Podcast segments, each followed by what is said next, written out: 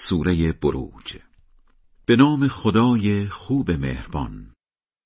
به آسمان قسم با صورتهای فلکیش به آن روز موعود قسم به ناظر کارهای مردم قسم و به همان کارها که از جنایتکارها انتقام می‌گیریم.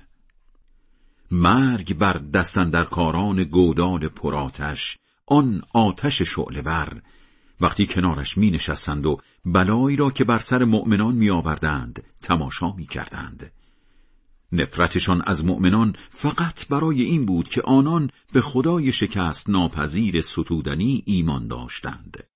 همان کسی که فرمانروایی آسمانها و زمین دست اوست و شاهد همه چیز است. کسانی که مردان و زنان با ایمان را شکنجه دادند و بعدش توبه نکردند عذاب جهنم و آتش سوزان در انتظارشان است.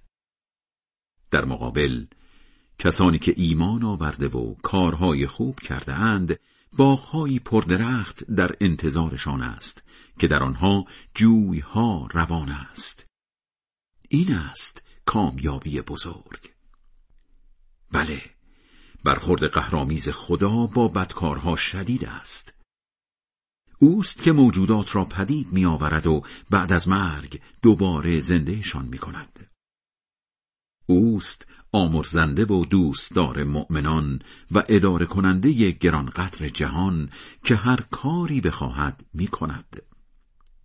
در ضمن داستان هلاکت سپاهیان فرعون و سمود به گوشت خورده است سران بیدین زمان تو هم در انکار حرفهایت پافشاری می کنند خدا از هر طرف به آنها مسلط است.